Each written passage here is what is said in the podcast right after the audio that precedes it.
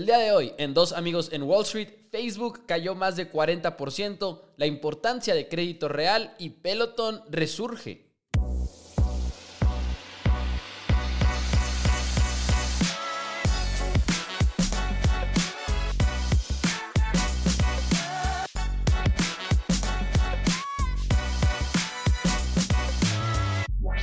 Hola a todos amigos, bienvenidos a Dos Amigos en Wall Street. Mi nombre es Mauricio Rodríguez y como siempre me acompaña del otro lado nada más y nada menos que Juan Pablo Carrillo. Ahora les confesamos, estamos haciendo el programa en miércoles porque tuvimos ahí unos problemas técnicos de calendario, de agenda en pleno martes y tuvimos que ahí ajustar un poquito las cosas. Pero JP, bienvenido, ¿cómo estás? Este miércoles hay mucho, pero mucho de qué hablar.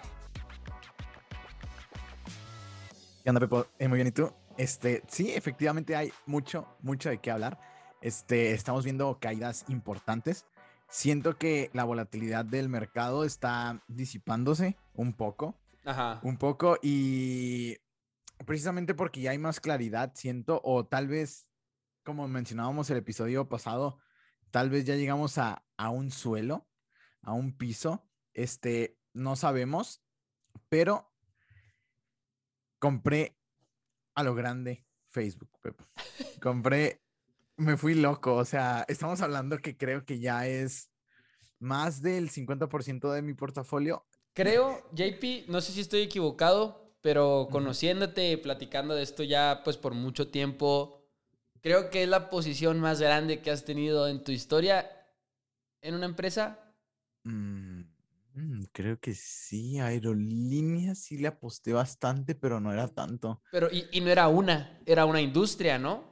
Sí, Porque pues eran varias dos, aerolíneas. Sí, United y Delta, que aún la sigo teniendo, o sea, que aún, y ahorita están creciendo pues bastante, que siento en serio las aerolíneas, todos nos hemos olvidado de las aerolíneas, yo no, y sé que van a estar ahí, este, sé que van a seguir subiendo, pero, pero sí creo que es mi posición más grande de toda la historia, de toda mi historia. De toda tu este, larga, larga historia a los 23 años de edad. Exacto. Este, estos tres años invirtiendo, yo creo, sí, fácil. Fácil, fácil, ¿Y fácil. qué piensas? y- Platícanos de tu proceso de... Platícanos de tu proceso de decir, voy a seguir comprando Facebook y voy a agregar y voy a agregar a mi posición. Todo mientras Facebook cayó, ¿cuánto? ¿40%? 40%. Hoy es el único día que ha subido después de presentar sus resultados, creo que el martes. No. La semana pasada, hijo, fue jueves, miércoles, ya no me acuerdo. Ya no me acuerdo muy bien qué día, pero fue la semana pasada y este hoy es el único día que ha subido. Mira, desde su pico más alto ha caído sí, 41%. 41% y yo compré heavy. Este, pues mencioné la, el- la semana pasada que compré este, pues todo lo que compré. Compré CrowdStrike, Enphase, eh, JP Morgan, eh, Roblox, Coinbase y ya no me acuerdo qué otro se me escapa. Eh, pero pasó esto.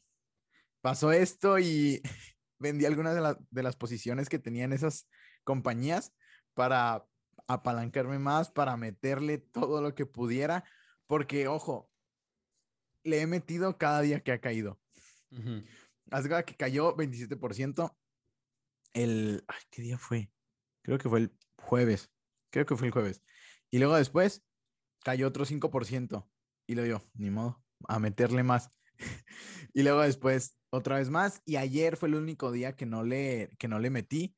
Porque ya dije, ok, hasta aquí, hasta aquí, hasta aquí. Y siento que ya tocó suelo. La verdad, siento que ya tocó suelo.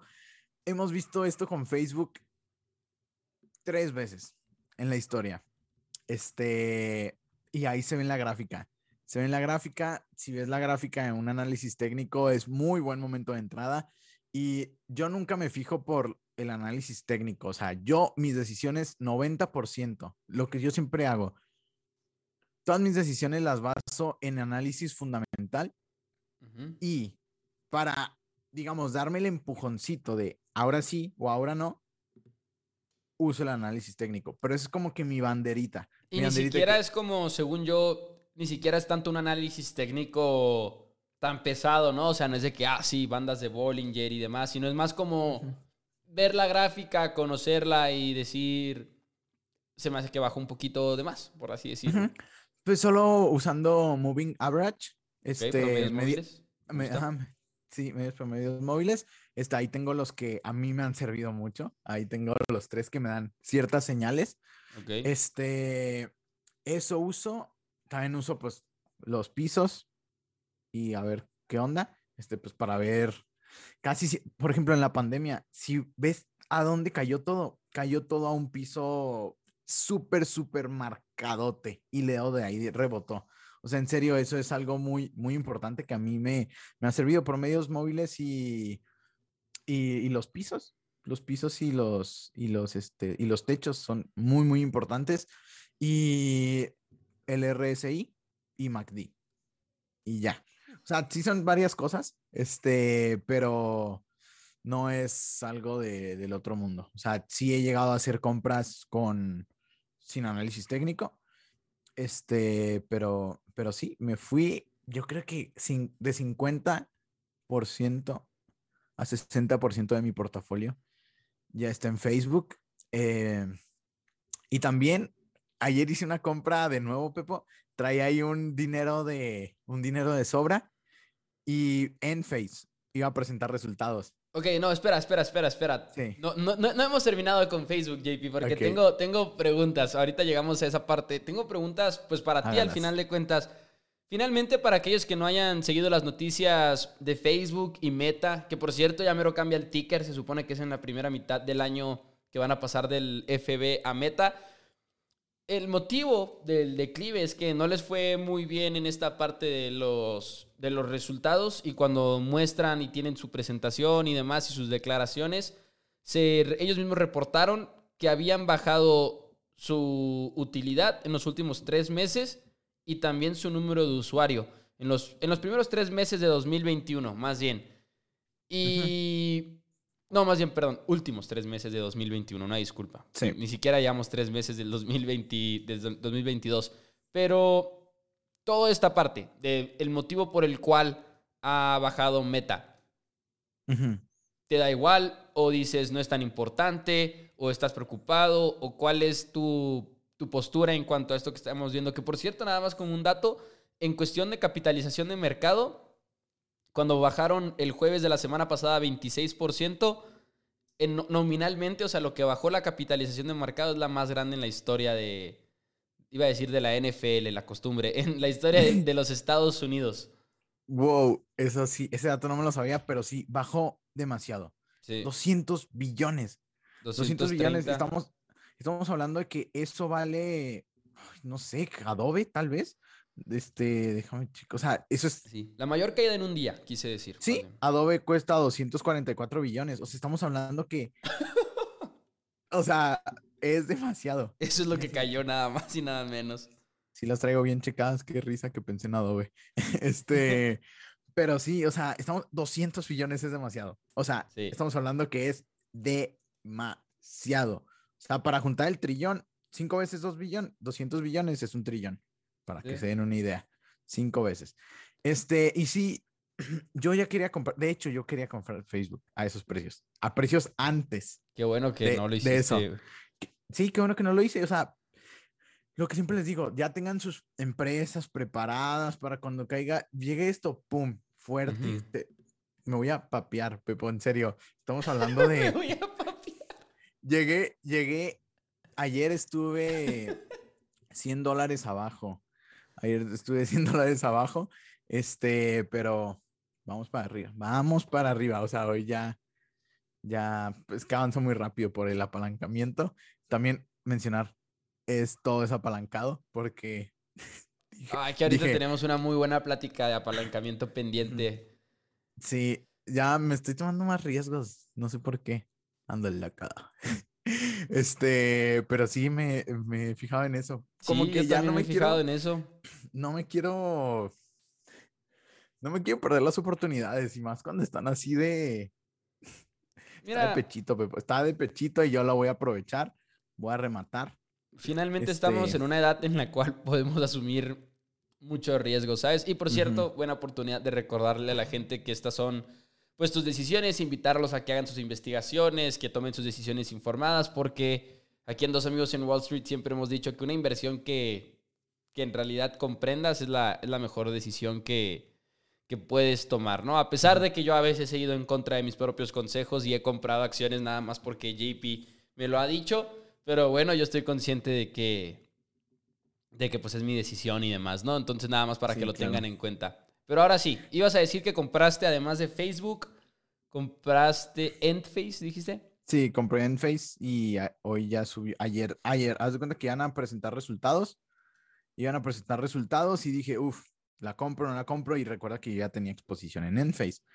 Y dije, me la juego, compré y luego subió 2% ese ayer y luego subió hasta 20% en el, en, ahorita, ahorita en los inicios del, del, día, creció 20% y ya estoy viendo que ya nada más está creciendo 8%. Qué tristeza, pero 8% es un 8%. Pero regresando a lo de Facebook, este siento, y ya voy a dar mi noticia de Facebook, pero ve, Facebook cayó por debajo de los 600 billones, que eso es muy importante, porque cayó abajo de Nvidia y TSM, Taiwan Semiconductor Manufacturing, colocándose como la décima empresa más grande del mundo. Ojo, cayendo cinco puestos después de su caída de más de 40% desde máximos históricos en septiembre de 2021. Cayó cinco puestos, o sea, estamos hablando de que Facebook casi llegaba al trillón de dólares. Y luego cayó, no, los tocó. Facebook tocó el trillón de dólares y luego cayó a 600. Sí, sí, fue la quinta empresa en, cruzar. Y luego, o sea, Nvidia, Taiwan Semiconductor ya lo rebasaron. ¿Y por qué está cayendo? Y ese día me acuerdo que risa, llegué a mi casa eh, después de visitar a Laura y le dije, voy a revisar todo de Facebook. Me dormí, creo que le estuve investigando como dos, tres, dos horas, tres horas, leyendo todo. No me iba a dormir sin saber qué había pasado, porque al día siguiente iba a comprar Heavy. Eso pensé. Al día siguiente yo iba a comprar Heavy y tenía que saber todo. ¿Qué fue lo que pasó? Los resultados en sí trimestrales del cuarto cuarto de 2021 fueron me, o sea, fueron eh, apenitas no llegaron, apenitas no llegaron, pero eso no fue lo que, o sea, eso afectó obviamente, pero eso no fue lo que impactó tanto a los, espantó a los inversionistas. Lo que pasó fue que su pronóstico para el primer trimestre de este año fue mucho menor de lo que se esperaba por los analistas. Y ok haz de cuenta que ellos pronosticaban. Más bien lo que viene en vez de lo que acaba de suceder. ok. Exacto. Creo que eran 31 billones. 31 billones lo que se esperaba de revenue en el primer trimestre, que aún no sucede. Y ellos dijeron, ¿saben qué? De 27 a 30. Que no está tan descabellado, ¿sabes? O sea, no está tan, tan mal, pero obviamente está mal. Este, y luego, porque estás fallando a las expectativas. Recuerden, si fallas a las expectativas, pasa esto. Y luego después, este, también lo de los usuarios que dijiste, el crecimiento de los usuarios, pues ya no está siendo bueno. O sea, ya sabíamos, o sea, tú y yo ya hemos hablado de que Facebook va cayendo en, en usuarios. O sea, eso es un hecho. Eso es un hecho. ¿Por qué me gusta Facebook? Porque veo un futuro en el metaverso, porque veo una dependencia, porque veo ciertos negocios que no han sido explotados o sea, imagínate usar, o sea, siempre han dicho cobrar WhatsApp. Imagínate que te cobraran una suscripción anual de, no sé, 10 dólares. 10 dólares. Mucha gente la pagaría. ¿Y cuántos usuarios estamos hablando de que tiene Facebook? ¿Y, dónde estaban ese dinero?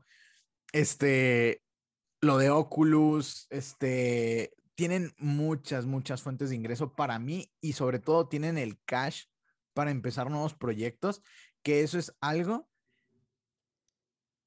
importantísimo. Eso es algo que jamás, jamás, jamás debemos de subestimar, porque ellos tienen ahí guardaditos 50 billones para hacer lo que quieran. Y ahorita, ese es uno de los temas también que no le está gustando a los inversionistas, porque aparte del crecimiento, aparte de bajar las expectativas de, de, de revenue, de ventas para este año, esperan gastarse 15, de 15 a 20 billones en el metaverso. Claro. Es demasiado. Ojo, también se gastaron 10 billones este año, en 2021. Y si no se los hubieran gastado, Pepo, si no hubieran invertido, hubieran tenido un súper buen margen y hubieran tenido unas ventas mucho más guau. Así que, ojo ahí, porque no fue porque no tuvieran un crecimiento acá súper guau. Más bien, se gastaron 10 billones en, pues en en, este, en el metaverso y 10 billones es demasiado. 10 billones es muchísimo. Y que lo anunció Mark Zuckerberg desde el día que se anunció el cambio de nombre, que se hizo oficial. Literalmente en la declaración inicial se dijo que se iba a gastar ese dinero y que iba a afectar las utilidades de la empresa, ¿no? Pero me gusta, me gusta, JP. Ojalá te, ojalá te vaya bien con esta inversión. Gracias, y gracias. Te deseo lo mejor. A ver si te sigo por ahí, puede que te siga. Sí, y aparte se puso peor, Pepo, todavía. Es que Facebook ahorita está súper, súper golpeado. Y aparte ayer, a los tontos se les ocurrió decir que tal vez saquen Instagram y Facebook de Europa. Que saquen a Instagram y Facebook de Europa. ¿Por qué? Pero ¿quiénes, son, ¿quiénes son los tontos? ¿Quién dijo eso? Meta, Facebook. Ah, o sea, la, la, empresa. Sí, sí, sí. Ok, ok, ok. Haz de cuenta que dijeron, ¿saben qué? Haz de cuenta que Europa le está impidiendo transferir datos de los europeos a Estados Unidos por políticas de privacidad y muchas cosas así. Este, y Meta amenazó que si siguen estos problemas retirará sus aplicaciones de la Unión Europea. Y luego, claro que yo fue que, obviamente, obviamente no lo va a hacer. Obviamente no lo va a hacer. Están viendo, pues como hemos visto, hemos dicho de de China y Estados Unidos, pues a ver quién, quién resiste más. Mm. este, y pues, es, un, es un duelo de egos, la verdad, pero yo de todos modos chequé antes del podcast, este, ayer, cuánto representaba Europa de sus ingresos, porque eso es muy importante. Representa de 20 a 25%, que es este bastante, pero ya contando la caída de 40% al negocio, o sea, de, lo que cayó Facebook, se me hace que aún, aún que se retirara de Europa, a este precio, sigue siendo atractivo. Ok. sigue siendo atractivo. Y también la evalué, la evalué y me dio, ay, ¿cuánto me dio? Creo que 400, no, 400. 400 algo. Ya, ya la... algo y ahorita está en 200 algo. 230, 224 yo creo. 225. 5. 225 y tú la tenías en 400 y algo, ok. Sí, ya no, no me acuerdo en cuánto. Este, y ya hice todo el, como si fuera un modelo, este, de, de, ¿cómo se dice? Mm, ya ajustando los, las nuevas ventas, los nuevos pronósticos de ventas, o sea, me fui muy conservador. Y este, y pues me dio 400 algo. Y todavía, o sea, nos estamos olvidando del programa de la recompra de, acciones. O sea, en serio, es que la recompra de acciones es una arma muy, muy poderosa. Es muy, muy poderosa y, y pues Facebook la puede hacer porque tiene dinero de sobra. Sí, la recompra de acciones siempre es algo muy atractivo, digo, obviamente por hasta por el hecho de lo que significa para las utilidades por acción, ¿no? Entre menos acciones hay en circulación, pues es mejor para todos los accionistas. Pues me gustó el análisis, JP, muy bien, espero que te vaya excelente, espero que tengas éxito en esta, en esta inversión, que como lo decías ahorita, pues bueno, tu mayor posición en tu portafolio y más del 50%, estoy hasta nervioso. Voy a, voy a estar siguiendo la acción de Meta nada más por ti, hermano. Gracias, gracias. Si gustas comprar un poco más elevado para que suba, te lo agradecería. Metiendo órdenes limitadas de que a un precio mucho más alto. sí. A mí JP me dijo que valía 400. Voy a, voy a poner mi orden de compra en 400. De hecho, solo te permite 5% de variación, creo. Ah, o sí. sea, si está en 2.24, puedes hacer tu orden limitada de, del 5% más arriba que eso. ¿Eso será acaso por... Sí, para evitar esas cosas de... Para evitar, es que bueno, me quedé pensando. Igual y no tenemos la respuesta, pero por ejemplo, ah, ok, yo me puedo equivocar y picarle más y el hecho de que exista ese límite me evita equivocarme y poner una compra con un precio que no es. Pero me imagino si también es para... Porque imagínate que tú pudieras ponerle cualquier número y obviamente ya esos niveles de las instituciones financieras y demás, hasta lo que les llaman las, los takeovers y así, que no sea tan fácil, ¿no? Sí, claro, o sea, puede ser, ajá, sí, exacto. o sea, pues puedes manipular el mercado si tienes tanta variación, ¿sabes? O sea, imagínate que alguien tiene, no sé, o sea, que quieren destruir la acción y luego después, pues lo que se veía en Billions, en la serie de Billions, que querían destruir la acción y luego pues todos vendían, vendían, vendían, vendían. O sea, imagínate que de la nada alguien, la acción cuesta 100 dólares y tú la vendes a 50, pues ya le das este, pues no sé, le das mucha incertidumbre a, la gente y, pues son cambios muy, muy, muy, muy este, bruscos que pues no, así no funciona. Vaya. Bueno, JP, ¿con qué noticias te quieres ir? ¿Con qué quieres abrir el programa? Técnicamente, después de 20 minutos de, introducción, pero lo valió, lo valió a más no poder. Esto es lo que más me gusta del programa, la verdad. pues con los mercados, hemos visto que han estado subiendo, o sea, han estado subiendo eh, el Standard Poor's ya ha crecido 5.81 desde su último pico y me da la curiosidad si el Nasdaq sigue en recesión. En recesión. El Nasdaq sigue en corrección. Efectivamente, el Nasdaq sigue en corrección al día de hoy y hoy está subiendo 1.44%. Está 10 menos 10.31 desde sus, de su máximo histórico. Es muy importante, siento yo, para ver si se recupera de esta, de esta corrección que es una caída del 10%, pues el Standard Poor's ya ni siquiera está en, está en menos 4,36%.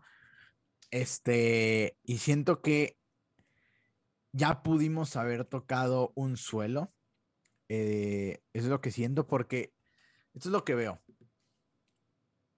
Ya casi todo el mercado está barato. Eso es lo que es lo que yo siento. Yo siempre he dicho que el mercado está caro. Siempre, siempre lo he dicho, siempre, siempre, siempre. Hoy es cuando digo que el mercado está barato. No por nada, o sea, no por nada compré tanto. Sí, sí. Porque yo estoy viendo una muy buena oportunidad, estoy viendo una sobrereacción en los mercados.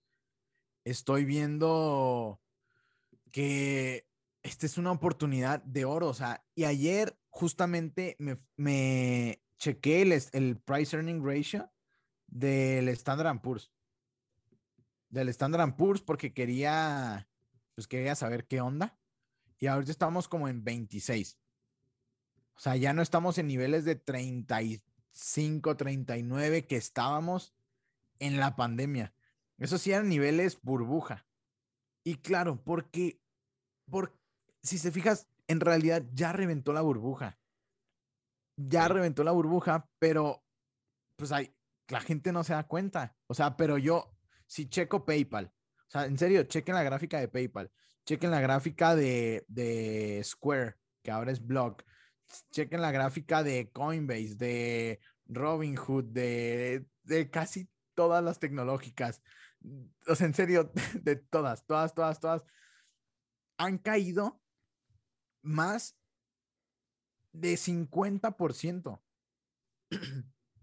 más de 50% han caído. Zoom, este, en el último año, o sea, es una locura.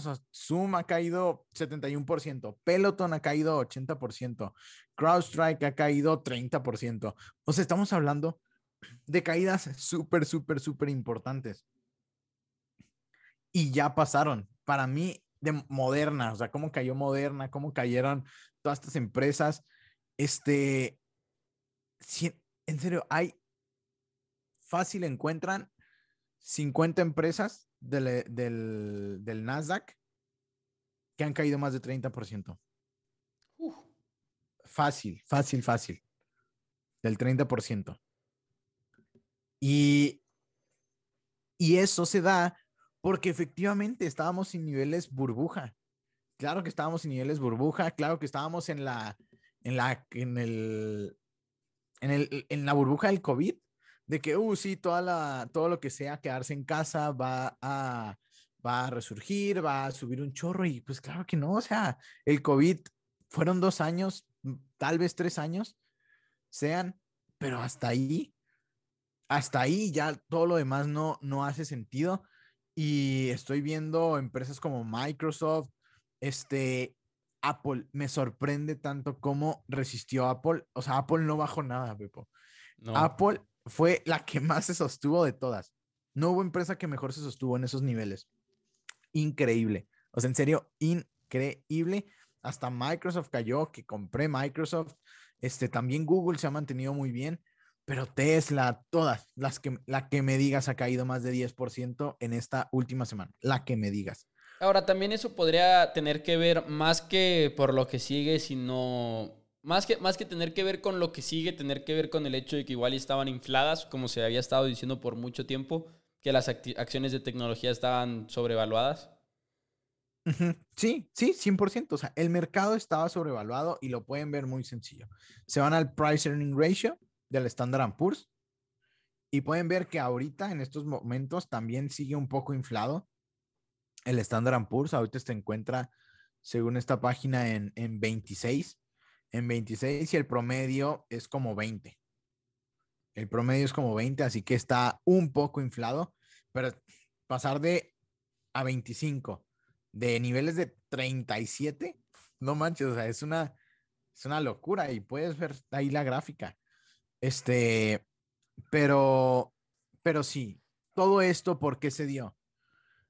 Por la subida de tasas. Y ahora, encontré ayer un artículo muy, muy interesante de Bank of America que habla sobre esto.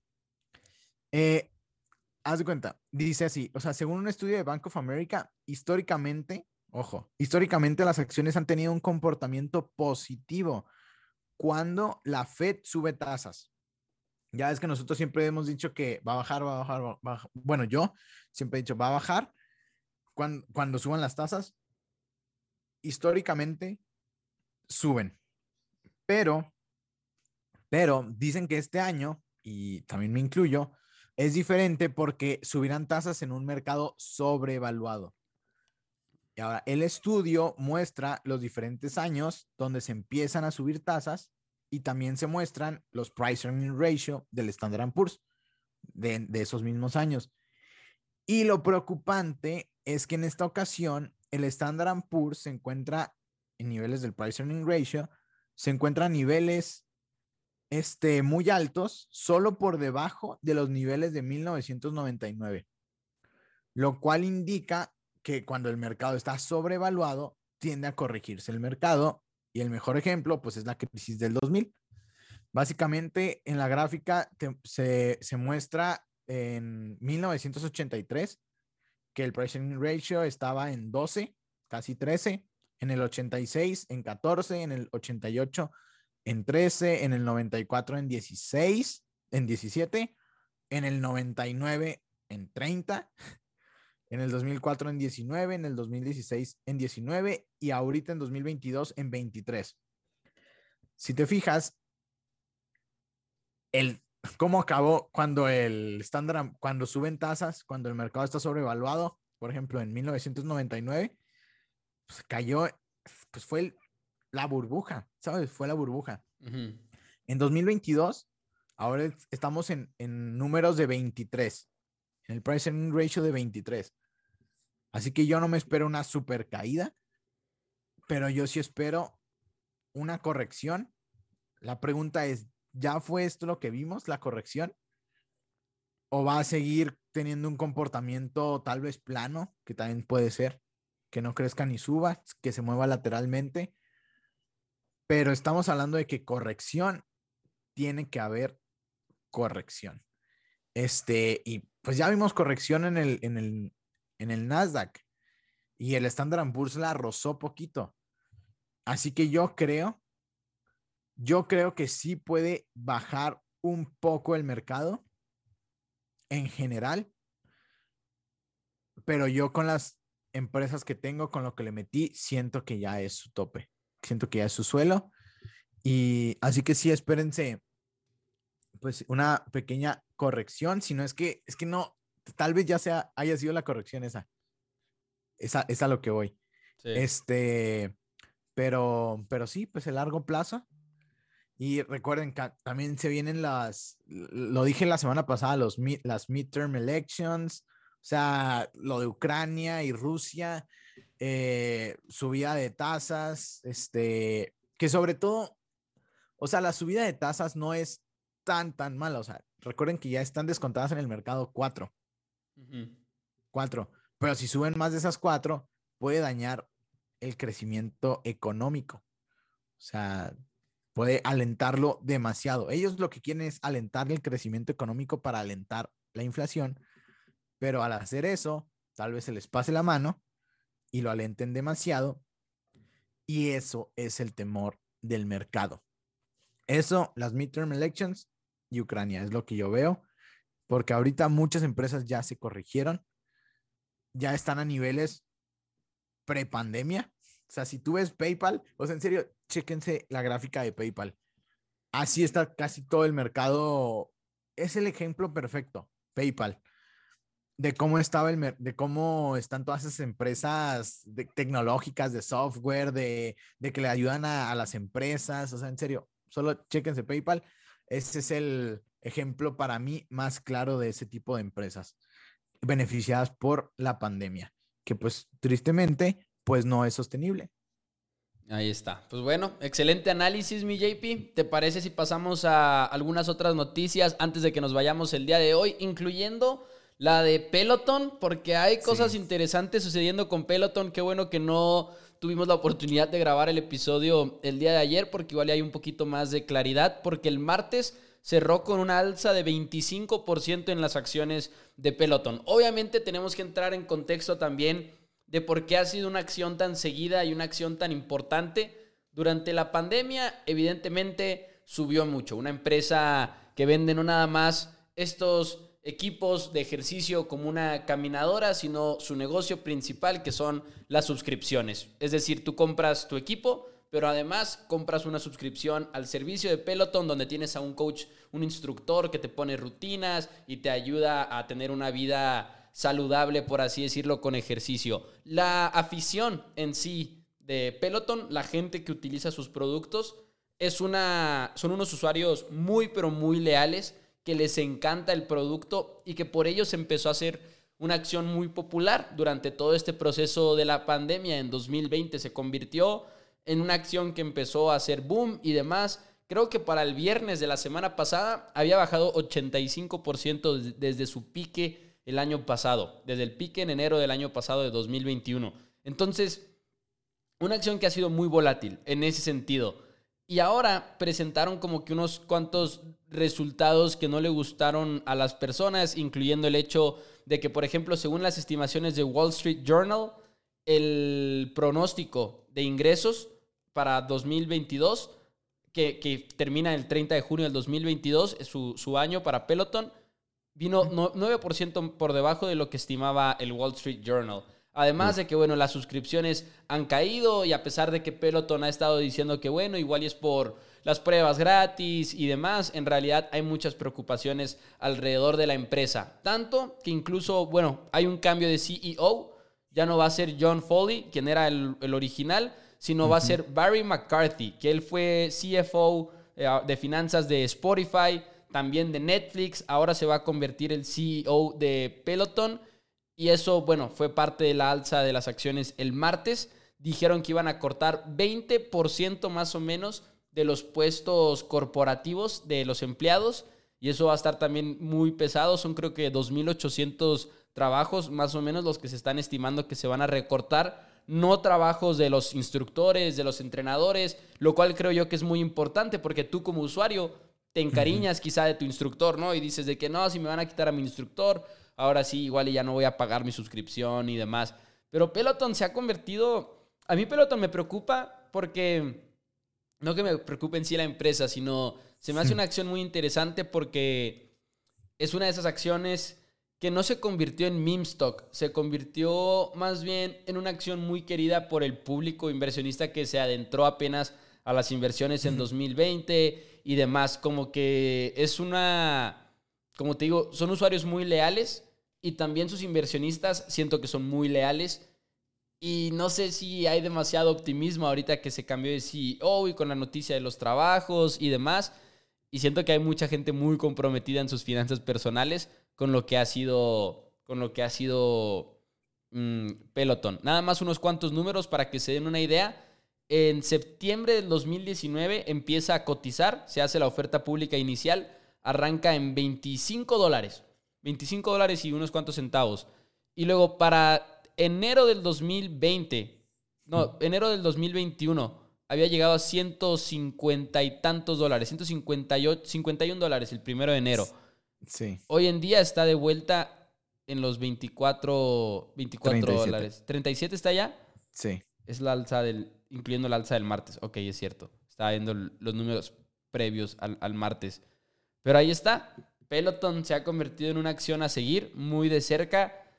Y yo sigo, sigo sintiendo que es una de estas empresas ejemplo de que te gusta mucho un negocio y demás, pero también tiene que tener sentido todo lo que la rodea, ¿no? Y, y ha sido una guerra ahí entre los inversionistas y los que la están shorteando, que por cierto creo que tiene 12% de las acciones del float. Ajá. Tiene, A una, ver. tiene una tasa de, de shorteo de 12%, que a, a eso nos referimos de los 10, pues, sí. fondos 11, de cobertura y demás que están apostando en contra de la, de la acción. 11%. 11% de short Sí. interest es muy alto, ¿no? Sí. Es altísimo. Y A mencionar, ver. mencionar que, o sea, ese boom que dijiste de 25 a 160 se dio por la pandemia. Es de estas empresas que les digo que se corrigieron porque, ok, la pandemia solo iba a durar tres años, dos años y ya no hace sentido. Recortaron costos, este, dejaron de, de, o sea, hicieron un recorte impresionante porque muy tontamente empezaron a producir como si estuviera, como si esto hubiera, o como si esto iba a durar toda la vida, pero claro que no la pandemia se iba a acabar, produjeron de más y eso mismo, ojo, eso mismo va a pasar con los semiconductores. Vas a ver, cuando sea 2023 o 2024, que vaya a ser esta sobre, sobre oferta de los semiconductores, van a bajar también las, las empresas de semiconductores. Pero bueno, siguiendo con Peloton, produjeron de más porque pensaron que esta demanda iba a seguir y pues claro que no cayó, cayó, cayó, cayó, se, se tuvieron muchas broncas, este, en tanto a números, en tanto a ventas, en tanto a producción, cuellos de botella, todo esto. Y lo que tú dices, eh, que cayó 85% Sí. desde su punto más alto, o sea, 85%. Este, después de haber subido más de 700% en la pandemia, pero al parecer ya tocaron piso. ¿Por qué? Porque desde el lunes han subido, o sea, tú dijiste que habían subido 25% el martes, pero desde el lunes han subido más de 50%. Uf. ¿Por qué? ¿Por qué subió tanto? Ojo, porque hay rumores de que Amazon, Apple o Nike los compren. Y eso se me hizo muy, muy interesante porque estamos hablando de, mira, cuesta 12 billones. 12 billones, casi, casi lo que se gastó Facebook en el metaverso, para que vean todo lo que pueden hacer estas compañías. Este, podría comprar Peloton sin ningún problema. Pero bueno, a mí sí me hace sentido que lo compre una de estas tres empresas, la verdad. Sí. ¿Por qué? Pero dicen que, dicen que no hay como un interés verdadero. O sea que está súper preliminar. Sí, sí, sí, está. Es que lo, los sac- ellos mismos, ah, ojo, esta es mi teoría. Siento que ellos mismos Exacto. dijeron, queremos que nos compren, entonces hay que empezar nuestro propio rumor. Sí, Y la verdad, se hace, para mí, se me hace muy, muy lógico, más que Nike, Amazon o Apple. ¿Por qué? Apple Fitness. Apple. Fitness, o sea, Facebook, Facebook, Apple le está apostando mucho, pero muchísimo a tener otra fuente de ingreso que no sea eh, iPhones y, y productos. Le están metiendo más en, en suscripciones. Esa podría ser una gran, gran jugada para Apple y encaja perfecto. La filosofía, o sea, en serio, sí o no, Pepo, o sea, piensas en, en, en Peloton y, o sea, podría ser este, podría ser de Apple. O sea, perfectamente. Y también, No sé si modelo- encaje en negocio. O sea, no, no. En, en filosofía y demás estoy completamente de acuerdo contigo. Pero no sé si sea tan preocupante el negocio de Peloton que ahorita una empresa diga no. Y qué tan alto es el costo de, de réplica. sí, tendrían que ver, tendrían que ver este costos, obviamente. No, he, no he evaluado la empresa, pero en producto siento que tiene, encaja perfecto. suscripción y todo esto. Y aparte, en Amazon. Imagínate que ahora en tu membresía, en tu Prime, en tu membresía Prime, en- incluyan la suscripción de Peloton, que no creo, pero imagínate que la van a subir, de hecho. La van a subir en, en Estados Unidos su suscripción. Este, y eso es muy, muy bueno porque pues, la verdad está muy barata. Siento que la podrían subir y subir y subir y subir. Y este, aparte, algo que me gustó del nuevo CEO, como tú dices, es el CFO de ex CEO de Spotify y ex CEO de Netflix. Lo curioso es que son empresas de negocios de suscripción. Encaja perfecto, o sea, se me hace muy, muy buena movida. Este, vamos a ver qué pasa. eh, pero pues, está en esa subida de 50%, imagínate a, a todo lo Está que puede llegar. Este, no creo que suba ya tanto de que, no sé, si mucho a tal vez unos 50 dólares harían sentido. Este, pero, pero pues hasta ahí, hasta Exacto. ahí, hasta ahí, hasta ahí. Aguas con Peloton va a estar en las noticias. Se ha vuelto un drama interesante. Por ahí vi un titular en, en Wall Street Journal que decía que valía más la pena cobrar, pagar el, el ticket para el drama de Peloton que la inversión en sí de la acción, ¿no? Pero bueno, una noticia más, nada más porque la mencioné en, el, en, el, en la introducción del programa y para que no se quede pendiente. Y después podemos dejar la plática. Tenemos una plática pendiente de un ETF que hemos estado discutiendo JP y yo. Lo podemos igual dejar para la próxima semana. Pero Crédito Real es una empresa como una prestamista de, de nóminas para las nóminas en México. Es la más larga, es la más grande de México y ahorita está en el centro de muchas noticias porque en los últimos 12 meses han caído 70.6%. Y Crédito Real pues, podría tener hasta un impacto en la economía mexicana por el apoyo que brinda a muchísimas empresas pequeñas, sobre todo, y no pudieron o, o no pudieron ya tener un pago y se espera todavía que vayan a tener problemas pagando. eh, ha- hay incertidumbre, perdón, más bien de que puedan pagar 170 millones de francos suizos, un bono que está en el mercado ahorita, equivalente a 184 millones de dólares, que vence el 9 de febrero. Y han caído los bonos, han, han caído el valor de los bonos, ha caído el valor de la empresa muchísimo. Es una empresa que, como ahorita también lo comentábamos, está muy apostada en contra por parte de algunos fondos de cobertura. Entonces eso lo ha hecho una empresa a seguir. Ya, bajó, ya bajaron las calificaciones de la SOFOM, según Fitch Ratings, según Standard Poor's Global Ratings. Es una caída es una, in- eh, es una caída importante para la empresa y ahorita está, como te digo, en el centro de atención porque al parecer podría no cumplir con un pago de ese bono este 9 de febrero, que pues ya es el día de hoy, de hecho. Que obviamente viene el periodo de gracia en el cual pueden pagar esos cupones después y demás, pero es una, eh, al final del, del tercer trimestre de 2021, Crédito Real contaba con una deuda total de 54.831 millones de pesos. Y 86% de esa deuda está en el mercado. ¡Hala! Entonces- ¿86? 86% de la deuda se encuentra emitida en el mercado. Es Nunca, un- Fíjate que nunca había escuchado hablar de esa empresa. O sea, es mexicana, ¿verdad? Sí, es una Sofón mexicana, efectivamente. Increíble. No, De y- hecho, y de- en 2020 estuvo ahí involucrada con FAMSA, cuando el banco de FAMSA Ah, se cayó y demás. Como que. Crédito Real fue quien entró a, a reemplazar ese servicio que, que tenía el banco de Grupo FAMSA. Ok. Vaya, vaya. No, no sabía eso. Y ojo en esto porque si de por sí la economía de México estaba golpeada, no se olviden que estamos en recesión técnica. Eso quiere decir que México, la economía de México no ha crecido en dos trimestres, o sea, seis meses.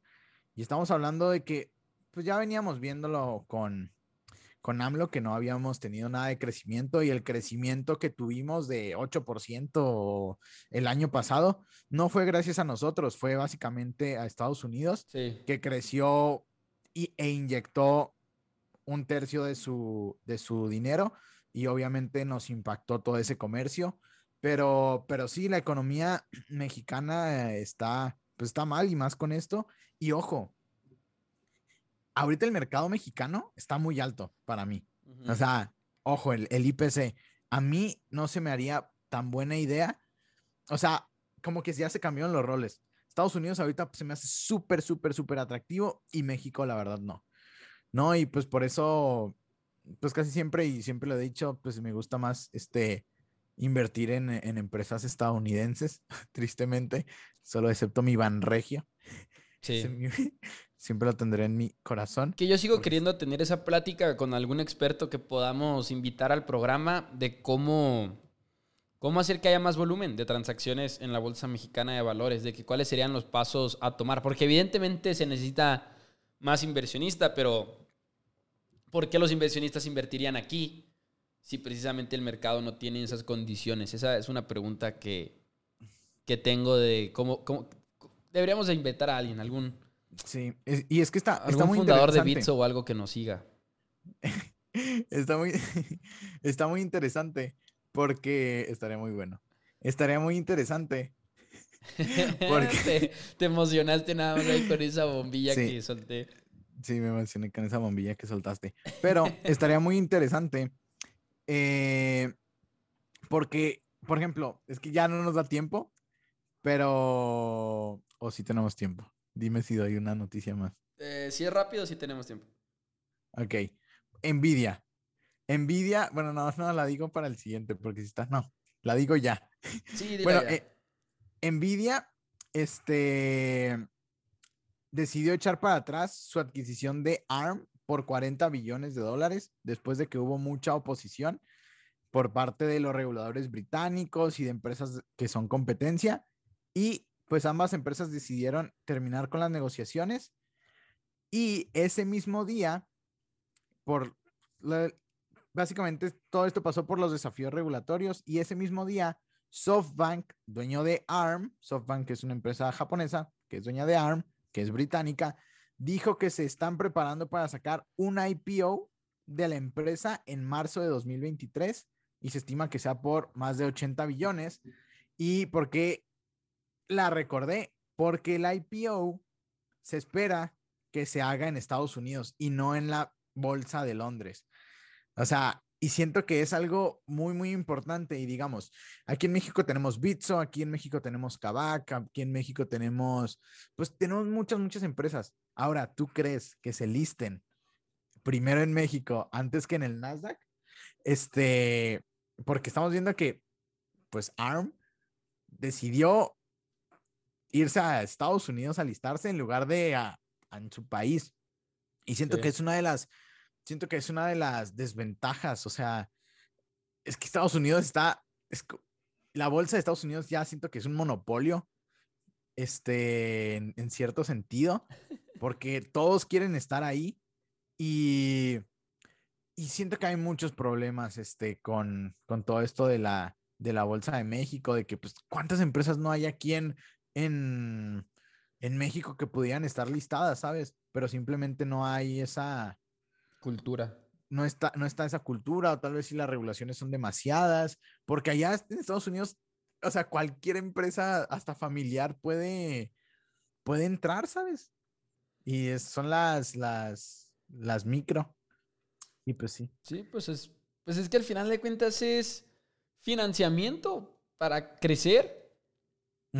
Y, se nos olvida que es tan sencillo como eso. O sea, las empresas que entran a la bolsa son empresas que en algún momento buscaron financiamiento. Sí, claro. Para llegar a los niveles en los que están. Pero bueno, JP, algo que quieras agregar. Ya nos vamos el día de hoy en Dos Amigos en Wall Street. No, pues nada, eh, compro en Facebook. No te... Ciegamente. No, no, no, no, compro en Facebook. Este, bueno, sí, pero hagan su estudio primero. Es solo mi recomendación, pues. Eh, pues muchas gracias por escucharnos. Porfa, pues compartan si les gustó. Este, ya saben que ahí nos pueden dar recomendaciones o dar preguntas en, por Instagram en dos amigos en WS. Y pues gracias por escucharnos. Nos vemos amigos el próximo martes.